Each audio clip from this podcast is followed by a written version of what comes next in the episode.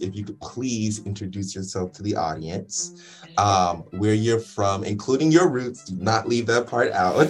cool, cool, cool. And then all of the amazing work that you do thus far.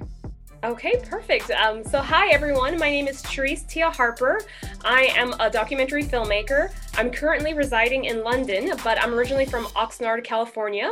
So, I'm hoping that the listeners out there in LA are familiar with it. It's an hour north of Los Angeles, in between Malibu and Santa Barbara. We are along the coast. I am of Trinidadian heritage. Both my parents are Trinidad immigrants coming to the country in the 60s and 70s.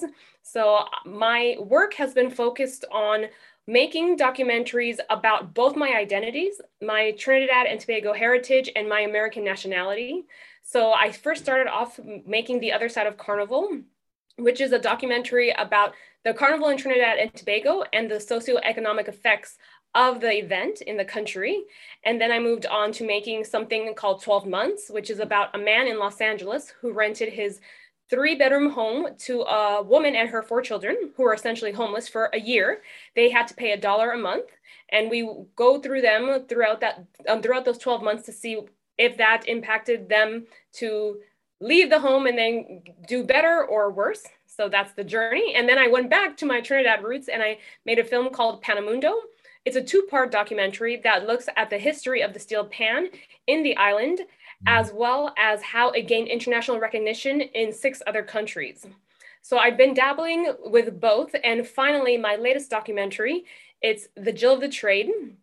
It's a short documentary, which which was actually which actually started. And Christian, tell me when to stop. Uh, it okay.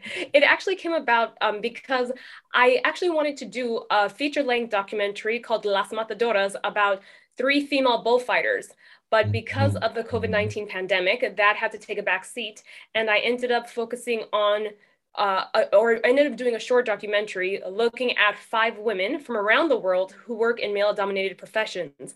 I feel at this moment, I really want to focus on women related issues meaning uh, highlighting because uh, I feel like the hashtag Me Too movement that's been very prevalent yeah. in, in, the late I, I guess 2010s. Mm-hmm. I really wanted to show that women can do so much. I mean, we are doing, I'm, right now, we have Kamala as the first female vice president. Around the world, there's female prime ministers, female presidents. And I just really wanted to showcase that women can do so much. So mm-hmm. Las Matadoras would have been the, uh, for me, such a strong feature because growing up in Oxnard, it's, it's a city with a large percentage of Mexican speaking residents. Mm-hmm. So I've always been attracted to, to, to the Latin culture, and Las Matadoras would have allowed me to further explore that culture, starting in Spain, looking at a woman in Peru and then Mexico. Mm-hmm. But then with the Jill of the Trade, I was able to talk to five women virtually, one from Afghanistan, Russia, the United States, uh, Eritrea, as well as Colombia. Mm-hmm. So I was still able to focus on my women, touching a bit on my Latin, coming back to the US and going in different parts of the world. So that is me in a nutshell. And I, yeah, and I ended up in London because I feel this is such a great city to be immersed around various cultures, languages, food, inspiration. And I still hold that to be true that I think London is a gateway to the world. And that's why I'm here. Wow. Wow. Okay. So we have a lot to cover. A lot. I know. Yes. And I know, I know we're here for the Jill of the trade, but I I'm not gonna be able to help myself from mentioning 12 months because I saw that and I was like, yeah, I'm gonna have to ask questions about that film too. oh, please do. So, um, so but first our warm-up questions. So if you're ready. Um, what is your favorite part about your culture, whether that's music or food or a specific location that really reminds you of home, um, or even your parents' roots as well? Um, what would you, if you were to pick one thing and say mm. everyone should experience this, what would that be? Ooh, that's a really good question. I've never been asked that before, so thank you, Kristen, for really thinking about something different and creative. My favorite part of my culture, I feel carnival would be the most obvious one mm-hmm. because it's something, I mean, I think Trinidad and Tobago's carnival, as well as Brazil's carnival, and of course, Mardi Gras in the US, is very popular around the world. But would I tell people that that's my favorite? I would say my favorite is the people, the Trini mm-hmm. people from around the world, including like in, in Trinidad and Tobago itself, but around the world, no matter where you are, mm-hmm. If you see a Trini person, that warmth and that love and that passion for their country, I feel that very they are very we are very nationalistic we have a lot of pride for our country i'm a dual citizen so i have equal amount of pride for being american as well as trinidad and tobago i guess Trini, wait, Trin Tobagonian, wait, Trin, yeah, Trin Trinbagonian. I think that's how they combine it, Trin Trinbagonian. And I think, yeah, people have to uh, just meet Trin, yeah, meet Trin Trinbagonians. I think that we're just fun, happy, exciting. They there's so many things that they will tell you about, which would be about the, um, the music, the food, carnival, and the lifestyle. So I think meeting, just meet a Trini person and you would find out so much about our culture. So I would think that that's my number one, the people. They're very yeah. interesting, lovable, fun people. Wow. Is there like a specific like community? Because I know that you'll find sort of pockets of community over here in like LA. Um, and like even take like Denmark, for example, and Danish people too. Um, if you went all the way up to Northern California, there's a tiny, tiny little like Danish community. And they actually sell like rye bread and things like that and different pastries and stuff. Um, so you can find those pop- pockets. Would you be able to find like a Trini pocket here in LA or somewhere in California? So uh, in making my documentary Panamundo, I was able to mm-hmm. uncover a small Caribbean community, and then, but and when I say Caribbean, it was a large a large percentage were were Trini, but there were also people from St. Vincent, St. Lucia. So oh. it was really in I would say that Inglewood, uh, Westchester oh. area. Uh-huh. There used to be a, um, a, Caribbean restaurant there. I heard it closed down, but mm-hmm. there's another one. My sister told me that just propped up. But um, there used to be one in in Inglewood and Studio City. Now I can't remember where it is, but there is a Trini restaurant there. That's the only pocket that I've found in Los Angeles. But as you know, there's a huge population in New York, in uh, Washington, D.C., in Miami. Wow. Wow. So, uh, but then the biggest thing I want to note is that when people say Caribbean, they think Jamaican. And, yeah. And Trinidad and Jamaica are very different. Our our populations are different. Uh, Trini mm-hmm. is um, is a mixture of Africans and Indians, mm-hmm. and I feel that our country as well as Guyana are the only two in the Caribbean to have that ethnic makeup of the culture. I mean, of the mm. country. Right, right. Definitely, because I think that is where most people's minds wonder. They're like, oh, Jamaican when you just say Caribbean. Yeah. But no, it's it, it is a common misconception. It really is. It really it, is. It's, it's very true. And then I feel mm uh, sad for the smaller islands. At least Trinidad has over 1 million people. Yeah. even though that's still small, that's big for uh, for the islands. So the other ones that people always forget, it's, it's just sad. But I'm but I really always like to, to point out that that Trinidad and Tobago is very different from Jamaica. Wow. Wow. Cool, cool. I'm gonna have to see if um if that restaurant is still there. Hopefully they're not closed because I'm actually from Inglewood, California. That's where ah, I'm raised. Okay. Uh, so I'm gonna have to like start doing some googling be like, is it there? So like, yeah. you know what? Yeah. It just hit me. It's called Caribbean Treehouse. That's Caribbean the name of the Treehouse. Yes, okay. I, I, yeah. So I heard how they closed down, but please, please double check that. I'm actually looking it up. So. Ah, okay. Because I'm going there on sat- Sunday, anyways. Let's see. There is. It's a restaurant, uh, but it is closed. It is. Unfortunately. Okay. It is. Oh, wait, hold on. It's just closed for today. Oh. So yeah, so maybe they're still open. So I will contact you and let ah! you know if they're still open and they're still up in business. Nice, uh, nice. But it looks like they still have like hours online. Okay, mm-hmm. good stuff. Yes, yes. I really yeah, I, I went there. We had actually a fundraising event there for Panamundo. Really good food. I would highly recommend it. Wow. Okay. I'll, I'll make sure that I visit it. Well, okay. Speaking of traveling and going to different places, what do you think is the best place you've ever visited? Oh, you know, I always have this conversation. Uh-huh. Can I give you three, my top three? Or yes. Do, yes. One? Uh-huh. Okay. Top three would be, and not in any particular order. I would just my top three Lagos. I loved Lagos. Everyone has such not everyone. A lot of people have a misconception when you when you talk about Africa in general, yeah. the continent of Africa. People already have an idea of what it is, and then then when you start naming things like Nigeria. It's like, oh, but yeah, so much fun. The I think the will when you're poor, you get very creative with mm-hmm. ways to make money, that legal ways to make money, and ways to make things stretch out longer. Uh, mm-hmm. For example, a dollar, uh, you know how you could just easily spend a dollar, but they'll find a way to spend to make that dollar go for a long way. And I just thought that the creativity and again the warmth of the people and the energy and the wanting to do better because Nigeria is the most populous country on the continent of Africa. And mm-hmm. um, sadly, there is a lot of corruption going on there. So, yeah. although the country is rich in resources, a lot of that doesn't trickle down to the people. So, mm-hmm. I just love seeing the people finding a way to still survive and the energy and the passion for the music and for film and for life. So, love, love, absolutely love Lagos. And I would definitely recommend anyone go there. I mean, yeah, I recommend everyone to go there. Second, Cuba. Mm-hmm. Loved, loved Cuba. I think Cuba, I love uh, again the Latin culture and the and I love salsa dancing. So having that uh that you know, I guess I guess being an American and you always hear, "Oh, Cuba's communist, stay away." And yeah, yeah. Mm-hmm. And you know, meeting the people, everybody's the same, no matter where you go, no matter how rich they are, how poor yeah. they are, everyone's the same. and their vibe and the love of life, the dancing, the culture, the the history, the things to see. Loved Cuba. Again, something highly recommend everyone do. And my third, and this is very cliche because I didn't want to do it. My sister uh, lived lived in Hawaii, and she's always oh. like, "Come visit me, come visit me." I'm like, "No, I already been to Trinidad. I've been around the Caribbean. They're uh-huh. better." Da, da, da, Right. Oh. You'll never compare. Yeah. Exactly.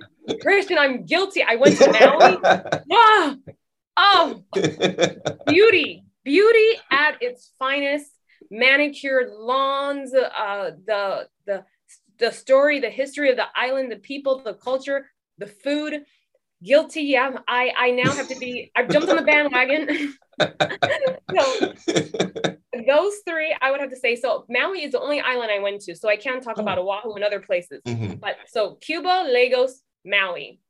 I my top three, and I would yeah, I I loved it so much. Very wow. peaceful.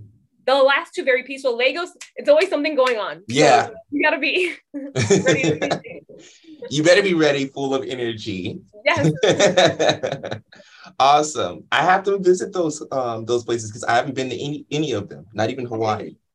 Okay, so, um, yeah, great. Okay, and then the final warm up question is: All right, so think of one airport that you've been to, is because I'm sure you've done a lot of flying.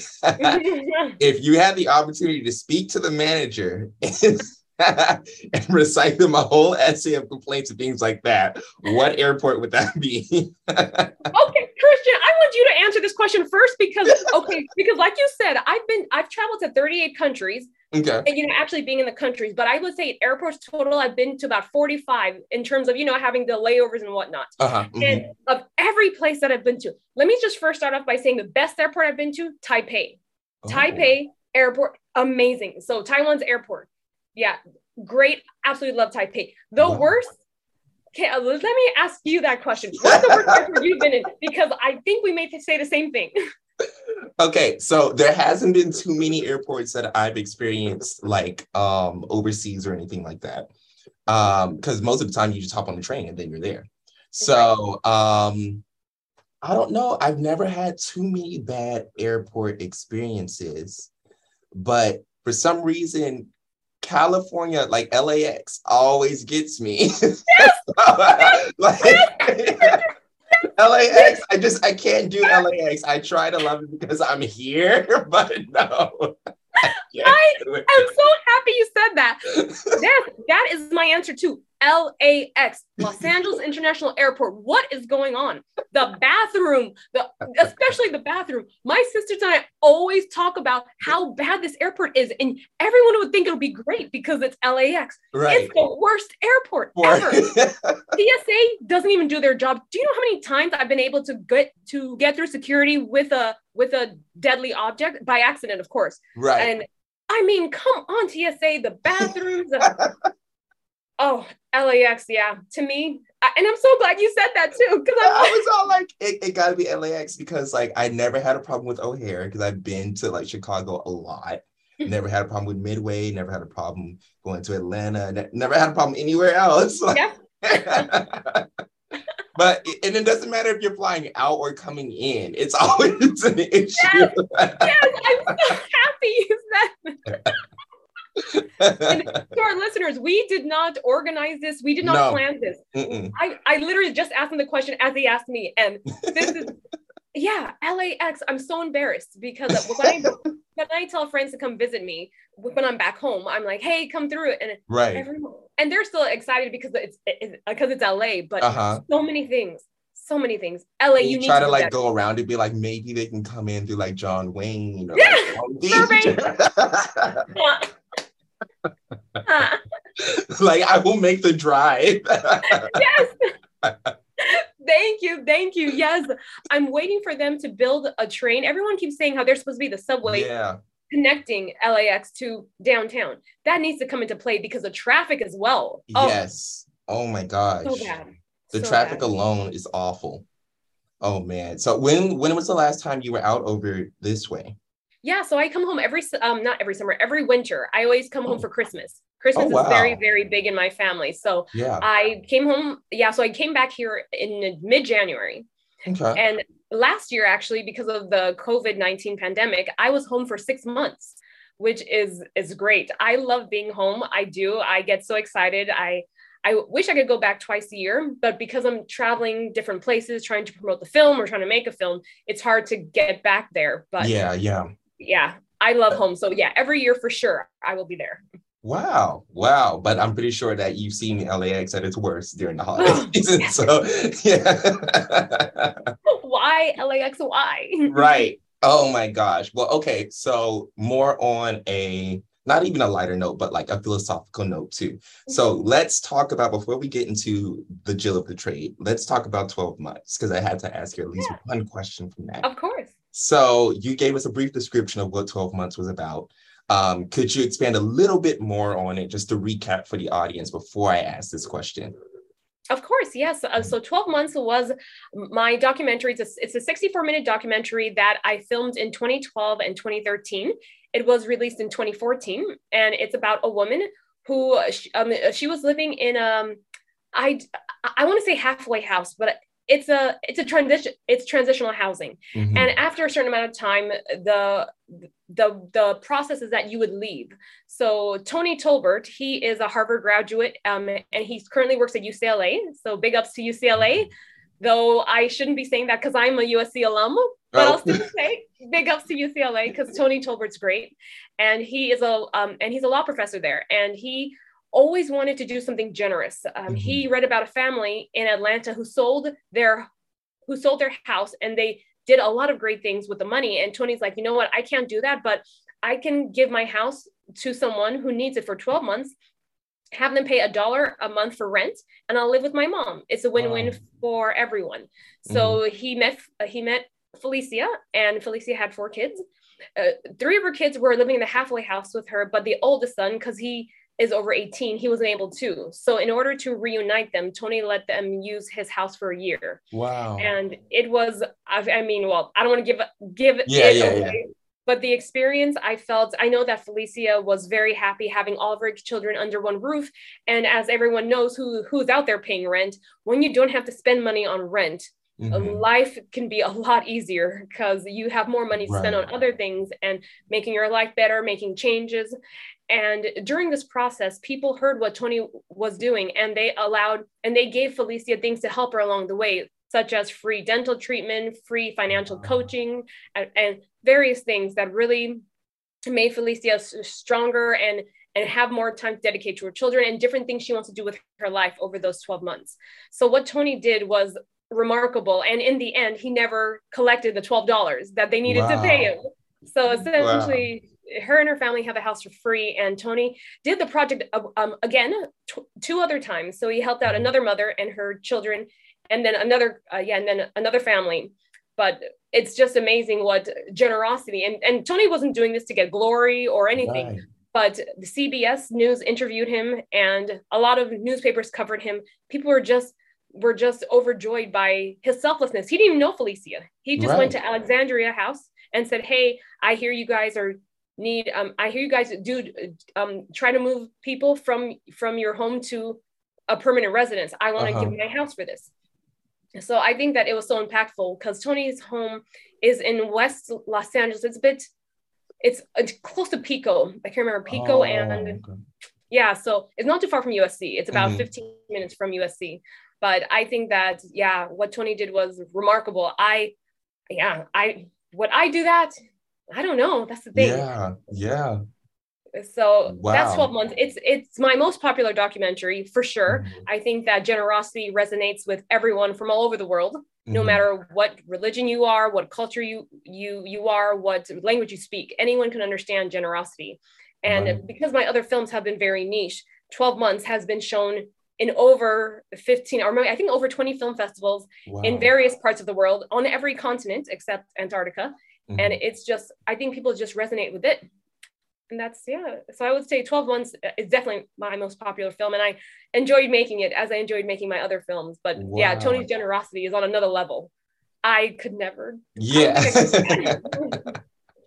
so I wanted to ask, in your opinion, do you think that it would be like plausible or feasible if we expanded that sort of restorative practice in order to combat like poverty or um, the system that we have in place that clearly isn't working when it comes to transitional housing?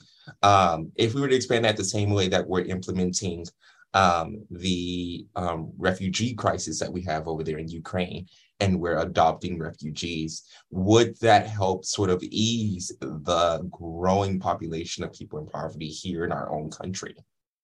Ooh, that's a very deep question christian Uh, I don't want to. So I there's many things that go into your question. So Mhm. I don't. So let me answer it based on my little knowledge that I have on the situation, and of course, it's based upon upon opinions as well.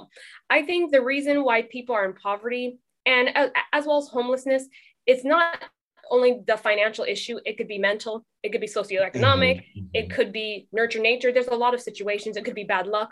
So I think for Tony to do that, I don't know if if any if everyone who receives that will will be able to leave Tony's house and not be homeless again. yeah, I think that it's very important that people are educated in the sense of edu- um, educating their mind and ed- ed- educating their finances, educating their mental capacity. Because if you are struggling with mental issues, Tony's offer will not do anything for you. right. I I think that there needs uh, definitely I agree the system needs to change. I want to point out though that the US has so many people. We have what over 330 million people. Yeah, yeah. We're a big country. There's a lot of things smaller countries can do that can work. They also other countries also have a shared culture. Mhm, For example, I know that we were talking about Denmark. They're Danish and the Danish culture is is a nationality and it's an ethnicity. The US doesn't have that. So Mhm. I think there's many things that we need to look at to understand how best to do it. But I definitely think starting small, say for example, if Santa Barbara, I'm just naming cities that I know Mhm. because it's a smaller city. If Santa Barbara tried this and then another city tried this and another city tried this, and we can see that it could work, then go for it. But I think Yeah. yeah i think that there's a lot of a lot of things that have to go hand in hand with just giving someone money or Yeah. giving someone you know that assurance i don't think if they don't understand how to use it, it as soon as they leave tony's home or any home they're going to fall back into the same trap Right, right. So it's more of a system-based thing that needs to be adjusted with a combination of different stuff. Yeah. exactly exactly yeah, Yeah, i think it's yeah. it's very very intricate and yeah very deep i yeah so i think starting starting small with maybe 10 people in a facility let's see how that goes and let's take 10 people of different backgrounds let's take Mhm. someone who was successful and then had bad luck let's take someone who has mental issues let's take someone who's been on drugs let's see how best to implement this based on the subjects we have so i Mhm. think it's it's it's yeah it's got to be very detailed very thought out and it's just not a one what is it called um how do they say it? one, a one quick fix. Yeah. Yeah. Uh-huh. or one one size fits all that's Yeah. Mm-hmm. Yeah. But- I but definitely definitely- agree. yeah, Yeah. and and then it requires people who have the patience and the understanding to do this Exactly. I- i'm i'm very hopeful i i do think that people i don't think people want to be homeless or struggle i just think that they may not know I, Mhm. I mean, uh, one example is when I received my first credit card. As somebody who never had money, I, you know, I I had to work. Um, so I grew up in a middle class family. We, but you know, I have three sisters. So when you have three sisters, and although you have two parents who are working, you're not unless you have amazing amazing jobs yeah you're not going to be you know so, so i was never homeless or hungry or starving but it's not like my parents were ballers right so, you're always, so you so if you want something then you work for it so mm-hmm. when i first received my credit card i was like ah $3500 yeah. ah and then within the first six months i mean not that it was maxed out but but then i had like $1500 $2000 debt and it's yeah. like whoa oh my gosh, okay, I need to really understand how to use this. So right. I think it's something like that. Uh, you mm-hmm. just have to uh, make people understand, teach them about financial literacy, teach them various things. So right, right.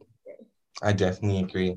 Yeah, it, it, that was just a question that I was just itching to ask.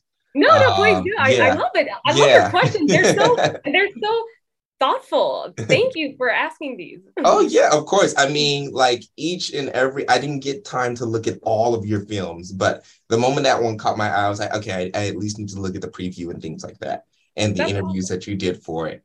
Um, but let's get down to business to the Jill of the Trade. Yeah. Um, so that was an amazing, amazing film. And then if I'm not mistaken, you're more accustomed to large like feature films, right? Yes. Um, was this your first short film? Yeah, so I would say that this is my first short film because I made a short previously, but it was for the city of Newark. Mm. I was living in mm. Newark at the time, and they were celebrating their 350th year anniversary. So they had a call to create a, um, to creatives out there to do something for them. So they wanted a 30 minute documentary. So I made a 30 minute documentary for them. But for me, this is my first, mm, like mm-hmm. my topic, my, you know, it's my first baby short documentary because like you said everything else that i've done has been over 45 minutes so between 45 minutes and 87 minutes wow. and i wanted to challenge myself to do something short and this is to go along with what i said about not being able to do las matadoras because the covid-19 pandemic closed down all the corridas the bullfighting arenas mm-hmm. so i said okay i still want to do something about women showing uh, female empowerment and the strength of women around the world but i need but let me do it on a short form a because it's virtual and yeah. there's only so much i think there's only so much you can intrigue and entertain people with a virtual film and b because i don't want to spend a year or two on this let me do something shorter mm. so and a three i want to use this to promote las matadoras to show people what i can do in terms of telling stories about women in male dominated fields because yeah. Las Matadoras is the, the, the exact yes. same thing. Mm-hmm. You have three women who are bullfighters. I mean, have you ever seen a bullfighter that's right. a woman?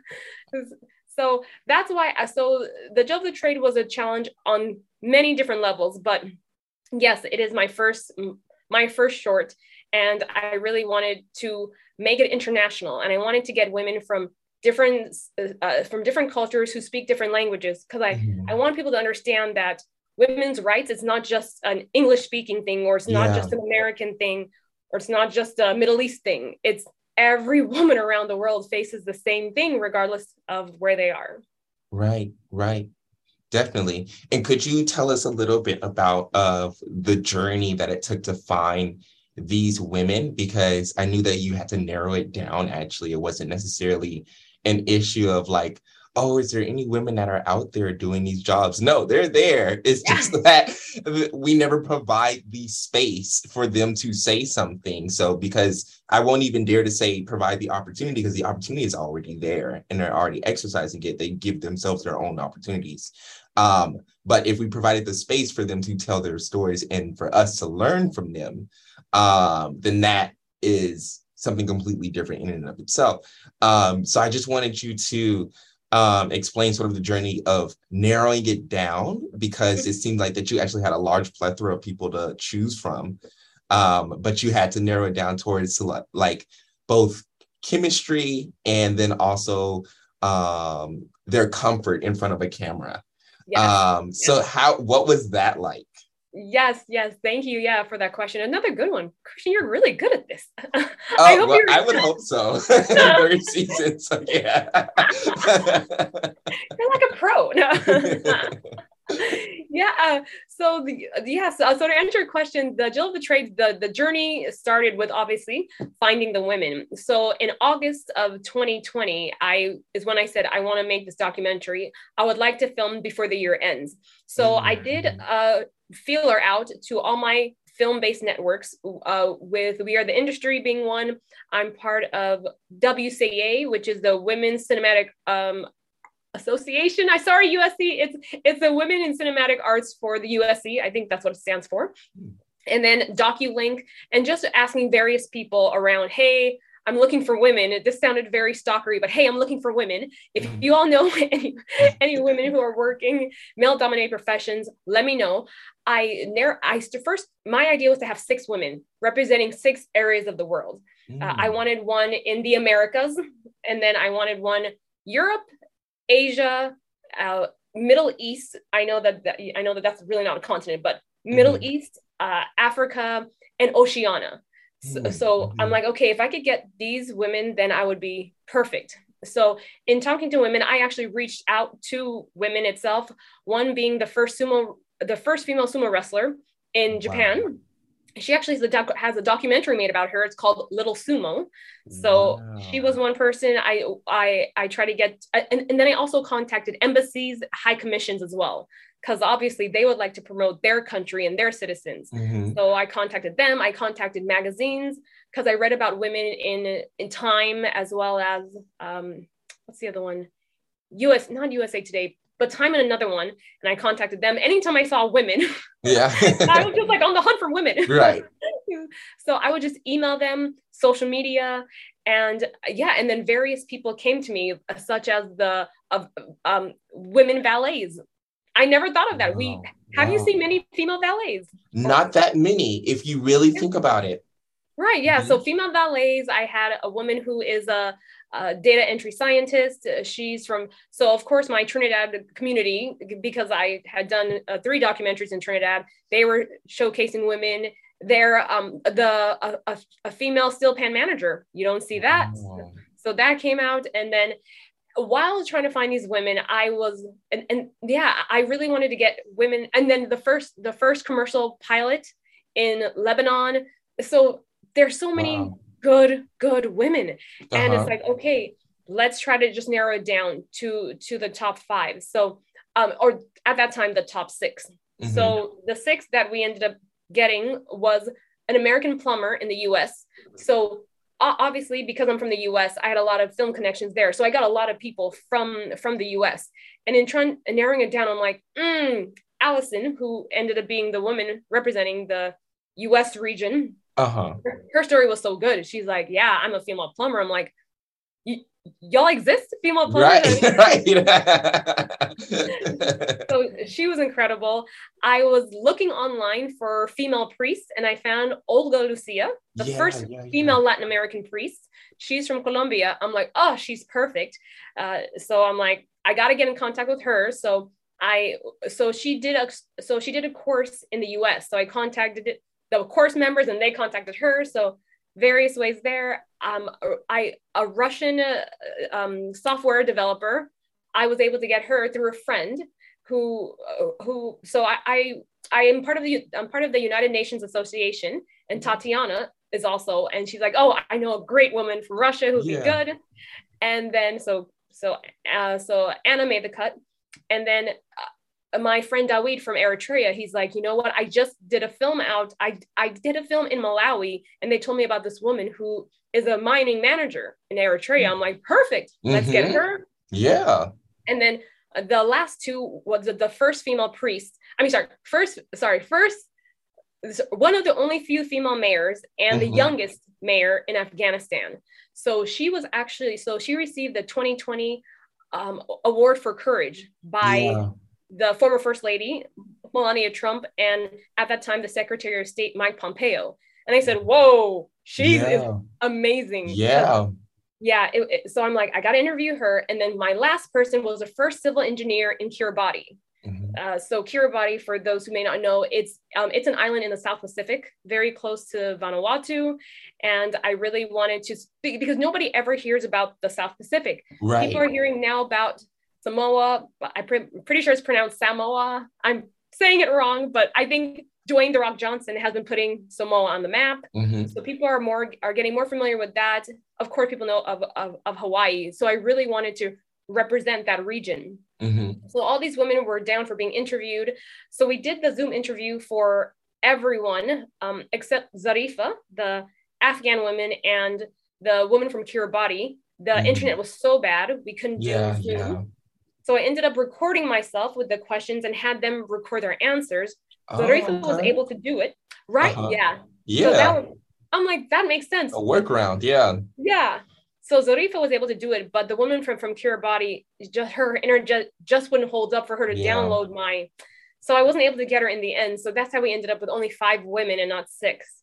I. But it, it was it took me about four months to find my women, uh, and it's just really bad because even here in London at train stations, I'm looking at women. I saw a woman with a hard hat, and I went up to her. I'm like, "Hey, yeah. I'm looking for women." Where are you going? Like, to work. And then and then as you said some people are just not camera people because at the end of the day they aren't Right. that they aren't uh, film people they aren't actors they're right. they they're they, um, they do their professions. So in terms of finding i i met, I met another software developer just not articulate enough. And the woman i i found at the train station here she's like i'm too shy. I just Yeah. do my job. And that's the hard part as well because when you're doing something through zoom a lot of it as i mean as you saw the film a lot of it is talking heads because you don't have the opportunity to go there and film the b-roll and different things to make the interview interesting. So each woman speaks for about two and a half three minutes. And you really need, need them to be engaging and some Mhm. people based on their profession are just not and Mhm. I know uh, it's it's you want to say stereotypical, but I feel stereotypes come with a bit of truth. Mhm. Uh, People who are software developers, engineers, they're not going to be the most talkative people, as opposed to someone who's a comedian or someone Right. who's a PR. And that's just, and that's, I think that that's the truth. Mhm. So it's just really trying to find. So Anna, who is a software developer, she was so engaging, articulate, and Right. and and and I'm like, okay, cool. She can work. And even Allison, the plumber, even even for her interview, she's like, okay, I had to write out my answers yeah. And I just appreciated that they really wanted to take the time to tell their story, even though they were a bit shy. Right. But they, but I explained to them that I really want to use this as a vehicle to promote women in male-dominated societies because in the West, we, although yes, there's still a bit of sexism, it can't compare to the amount of sexism in other in certain in certain other parts of the world. right. So I said for for me to do this documentary, it's going to be shown all over the world, and I really want you to tell your story to empower women and also uh, and also educate men that they need to because you know we can only do women can only do so much. In order for a change to happen, you need the support of men. Yeah. And I and yeah, and they were they were okay for that. They were down. They were accepting of it, and they went on to do amazing interviews. I think, yeah. and that's how we have the Jill the Trade as you see it. Yeah. And it's it's an amazing film. I, I don't want to spoil too much of it. Um, because I definitely want to like share once it's is it officially released yet? Yes, so okay. so we so we did our premiere in October of 2021 last year. Oh, okay. And right now we're going through the festival route. So because Yeah. it- so because we're doing the festival circuit, we can't uh, have it shown online, That part, yeah. Yeah. as you know, right? Mhm. So once we finish our festival circuit, probably by January of next year, then we're going to put it online.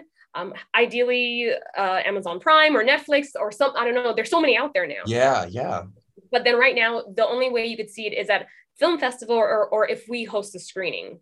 Right, right.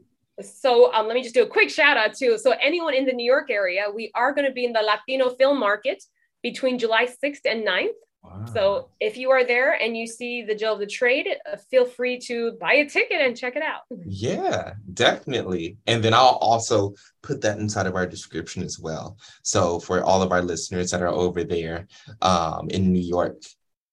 Nice, thank you. Awesome. Yeah, you answered some of the questions that I had already. Um, because I was like, female bullfighters, what happened to that? So I was like, I was like, when, well, when do you anticipate it coming back now that, well, I know that COVID numbers are starting to fluctuate again and things like that, but hopefully it's a steady decline. Yes. So, do you anticipate yourself making that film next, or Yes. is there something else on your radar? For sure. You know what? For me, Las Matadoras is next on the list. I would like to start filming next year in 2023. However, people are saying that they want Jill of the Trade Part Two. So oh wow!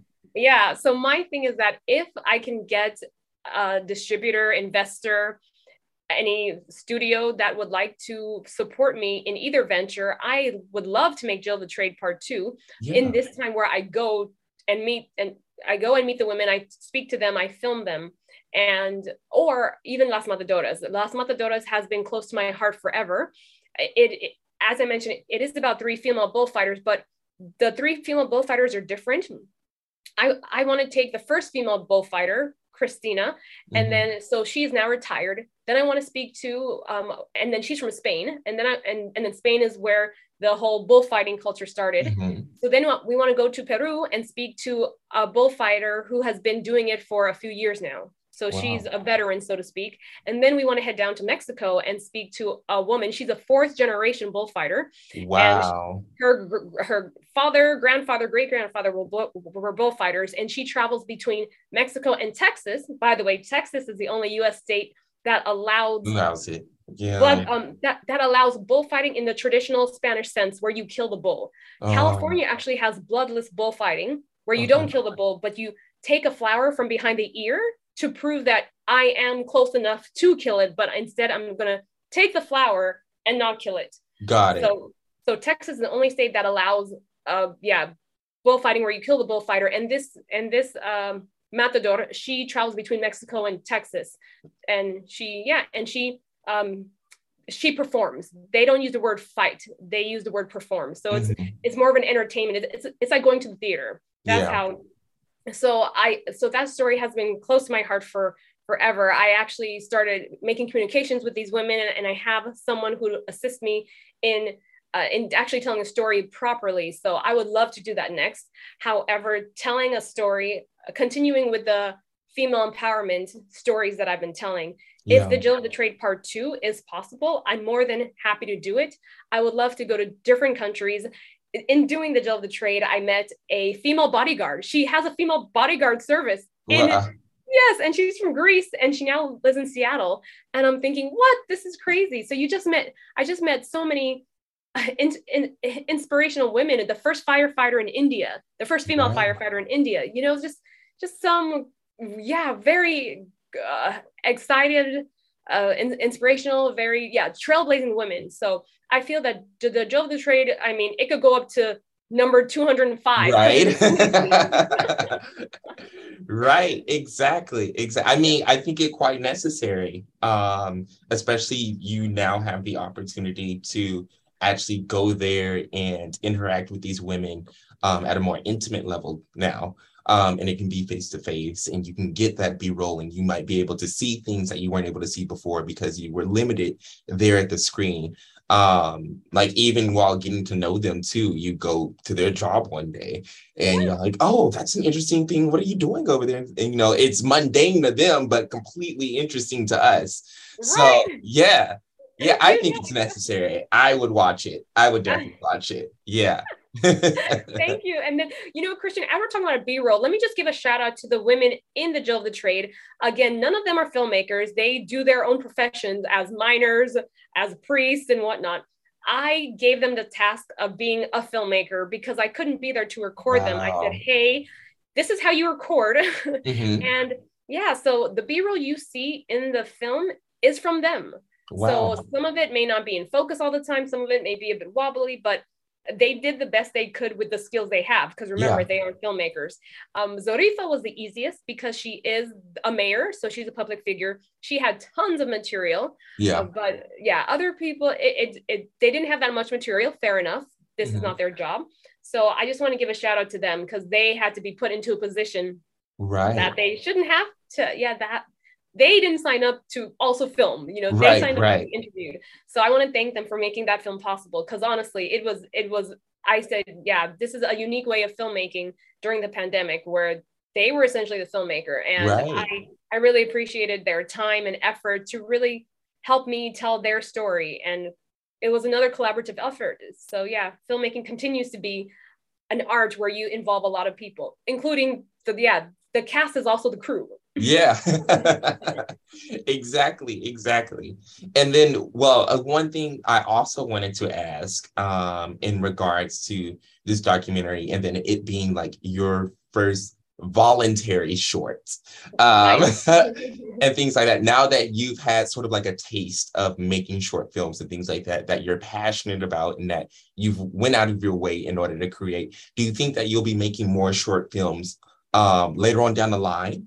Or do you think that uh, longer feature films are more your forte? Hmm, I actually never thought about that. You know, uh, to me, I just saw the short film as something I had to do because of the COVID nineteen pandemic. Mm-hmm. I it was a challenge for me to tell a short story. I'm I so I commend people who tell short stories. I think it's very difficult to be succinct and still engage an audience with a limited time for them to understand the characters. Right. The the of the Trade, as I mentioned, each woman is talking for about two and a half, three minutes, or maybe it's three and a half minutes by now. I think, yeah, I think it ended up being three and a half um, minutes per woman. And the interviews went on for about 40 to 60 minutes. So mm-hmm. just having, cutting that down to really give people that connection with the women is very, very difficult. Yeah. But I, so if, if there was an opportunity to do the Jill of the Trade part two, where, where we would keep it in the same format, I'm more than happy to do a short. I know Las Matadoras will be a feature. So in my mind, I never thought, uh, yeah, yeah, Christian, I never thought about it. I'm trying to think about it now. I really enjoy telling longer stories. I think it's a cheat way. I mean, you see now, films mm. are over two hours, over three hours. Yeah, yeah. Right. I think people like that flexibility, but then the but then the danger of having a feature is that you have so much information that's not needed. Yeah. That it would have been better if this three hour film was a 90 minute film. Mm-hmm. So as of now, I would say I will stick to features just because that's what I'm used to doing, telling a story over 45 minutes long. However, I will not say no. I mean, storytelling is storytelling. Even yeah. if you do it, um, I have a background in journalism, so telling a story in three and a half minutes or telling a story in 87 minutes. But I, yeah, but I would say for sure next up it's Las Matadoras, unless something happens. And yeah. features, I enjoy features. Wow, nice, nice. Well, that's good. And then also, like, I'm sure that the um, pandemic, that was one positive thing of the pandemic, is that it not only proved to you that you were capable of making a short film, but also now you've opened up your avenues to like, well, you know what? I would do that again. You know? yeah, yeah, yeah definitely. That's great. So I wanted to talk about you, how you're a Jill of the trade. Oh, and um, yes, you, because I've not only discovered that you're just a documentary filmmaker, but you've also done other work in film as well. You've AD'd, um, you've, be, you've been a director, you've done all sorts of things. And I wanted to get your perspective on set and working inside different environments. What are some of the biggest challenges that you faced as a female filmmaker and then even as a woman of color? um, as well inside of those environments, something that's very impacted. That's I'm gonna just say it as it is. It's white dominated, you know, mm-hmm. especially over here in Hollywood. Um, what are some of the biggest challenges you face, and how did you overcome them? You know what? I get asked this question a lot, and I am probably the worst person to ask this question. to I have to say, I am so fortunate. I have not, I feel personally that I have not received any any type of um, hindrance in my mm-hmm. filmmaking profession based on my gender and my race. Mm-hmm. I feel that I have been very fortunate to have welcoming people around me who want to further me, who want to educate me in different things.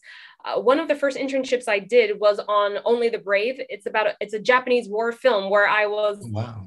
I, I, think I was definitely the only black person on set because uh-huh. everyone else was Japanese or, uh, but uh, from there, yeah, it's just, I've always had an interest in working with different cultures. Hence the name of my company is called Explore the World. I love learning about people, learning about their stories, because I would have never known about Only the Brave, that, that World War II story. It's about the only Japanese regiment in the US or that fought in World War II. And I would have never known that if I wow. hadn't taken the opportunity to work on that set. So I've just been very fortunate where I don't feel my, yeah, I've been hindered by anything. In watching and obviously seeing what's been going on in the in in the world about yeah uh, hollywood is still dominated by white men but i think it's obviously because they're the ones with the power you know mm-hmm. filmmaking back in the day you had to have money mm-hmm. nowadays with phones and and even cheaper cameras various ways of again the whole nigeria thing yeah directing that dollar i think people have learned many ways and yeah, phones and social media has helped a lot. But I think back then it only made sense that it would be dominated by white men because they were the ones that had the power, the money, the resources. The, right. Uh, and now it's changing.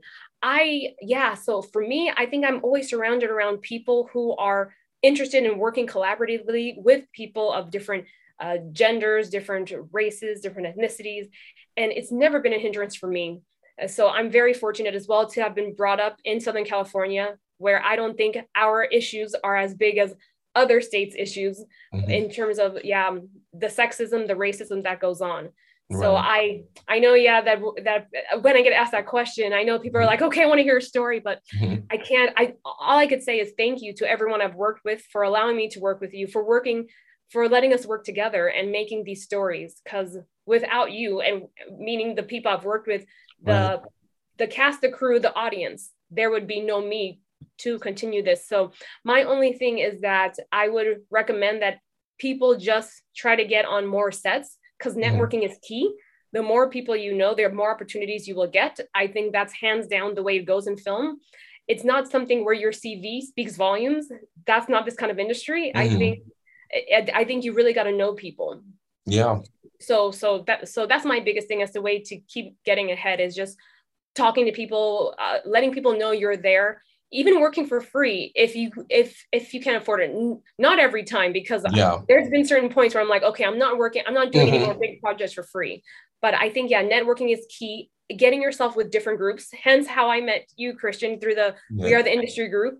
Yeah just letting people know that you you are around. I think that's the best way to to make the connections you need. So when people think of hey i need an editor oh right and they think of that person. Right right Awesome. Awesome. And I think that that uh, that's not a less impactful answer. That's not a less like, oh, well, that's not what we're looking for. That's the answer that should be. That's mm. what I think is the answer that should be coming out of all women's mouths, should be coming out of all minority groups and things like that. That like, no, there never was really a challenge. I was already accepted. I wasn't seen as, you know, a token filmmaker or seen as a hindrance or seen as someone different. I was seen as a member of the group in order to, you know, make sure that this story was told. Um, so I think that that's beautiful, and I think that you should stick to it too, and never yeah. be ashamed to to say it ever. thank you, yeah. thank you. Uh, yeah, because I've been on some on some platforms where people I know that they want to hear something, yeah, something different, and I keep saying I can't, I can't give that story, but right. yeah, so thank you for for being welcome and opening and open yeah opening for for my answer my honest yeah my truthful answer. Yeah of course. Well we are nearing our cap. I thoroughly enjoyed our conversation. Yay, thank you. um i just wanted to give you a little bit of time. Any like plugins that you had any social media that you wanted to announce any upcoming um, projects that are around the corner just wanted to give the floor to you for these last couple of minutes for that Awesome. Yeah, thank you, Christian. One thing that I realized I forgot to mention about the Jill of the Trade is that uh, um, all the five women, uh, uh, of the five women, the only one who didn't speak English is Olga Lucia, the female mm. priest from Colombia. However, I had every woman speak in their native tongue to mm. really bring the to to really showcase that this problem about women in in male dominated professions having a hard time is is not just an English speaking thing. So yeah. the woman from, so the woman from from Eritrea spoke Tigrinya. Zarifa from Afghanistan spoke Dari. Obviously, the Russian woman spoke Russian. I mean, yeah. And then we had um, Olga spoke Spanish, and Allison spoke English. So the the biggest thing was that to get that translated, that's what took the most time of this film because yeah. I don't speak a lot of those languages. So I needed to have translators to help us get that film sorted out. So I just want to give a I want to give a shout out to my translators, and I also wow. want to tell filmmakers beware if you try to do something like that because unless you hire editors who speak that language it's going to take a lot more time yeah. and resources that than you had imagined um, and then the next thing I want to say is yes. So as I mentioned, how the Jill of the Trade, we are not on any streaming platforms right now. We're doing the film festival circuit. Our upcoming festival is the Latino Film Market in New York between July 6th and the 10th. I don't know the date of the Jill of the Trade yet, but it will be coming out. And, and then after that, we are going to be in Barcelona for the Love mm. and Hope Film Festival in September. Obviously, we're hoping to get into something in between July and mm-hmm. September because we have applied to a few film festivals and I really want to try to get it out there. Um, again, we've applied to festivals where where it, uh, in the home country of the women or close to it. Wow. So, um, so for example, there's no film festivals that I could find in Afghanistan. So we picked the the nearest one, uh, and that would be Dubai uh, or the UAE. So we so we applied for Dubai. We applied for there was nothing in Eritrea, so we applied for a festival in Kenya, and yeah, Russia, they, they um, based on the situation that's going on there, yeah. they've had to postpone their festival. Mm-hmm. And at the moment, Russia's getting a lot of backlash and yeah so i know that that's a bit difficult for citizens of the country because yeah. it, it's not them who created the war. It's right right. so i know that yeah so russia's postponed theirs and then yeah and then again we applied in colombia and, and the us so we're just trying to really get it out there. So definitely um, check those out if they're in your area. If you want to contact me we are at the jill of the trade on instagram same thing on twitter and facebook we are not posting uh, regularly because there's no news to post regularly. Yeah. but when there is news, we're there. So we just had a post today. And yeah, and I would just say if if you have any suggestions on places that we should uh, uh, promote or screen or film, definitely let me know because we can still host public screenings, and that's what we want to do. So over the summer, we're trying to find different venues to put the to to put the film out there we really want people to know these stories, especially Zarifa, Mm-hmm. who is the Afghan mm-hmm. mayor. You, um, you all know that the US withdrew from Afghanistan in September of, of last year. So that put Zarifa in such a bad situation wow. where the Taliban came to her home and she had to flee the country with her family. So it's it's been very devastating for her and her family. However, she is still speaking on behalf of the treatment of women in her home country. So all of this is to help support Zarifa and the women in the film, their mission of really trying to tell their story, letting them, letting people know that women deserve to be on an equal platform. Not just because we are the physically weaker gender doesn't mean that we should not be able to have the same opportunities as men. It's something as simple as equal pay for the, right. for, uh, for an equal job. So I I think Jill the Trade and other stories similar to it will be able to push this idea. And I know oh, so much is going on with the Roe v. Wade as well. So mm-hmm. we just have to hope that things, stories, and more people realizing things like this exist can really help change the narrative for women around the world.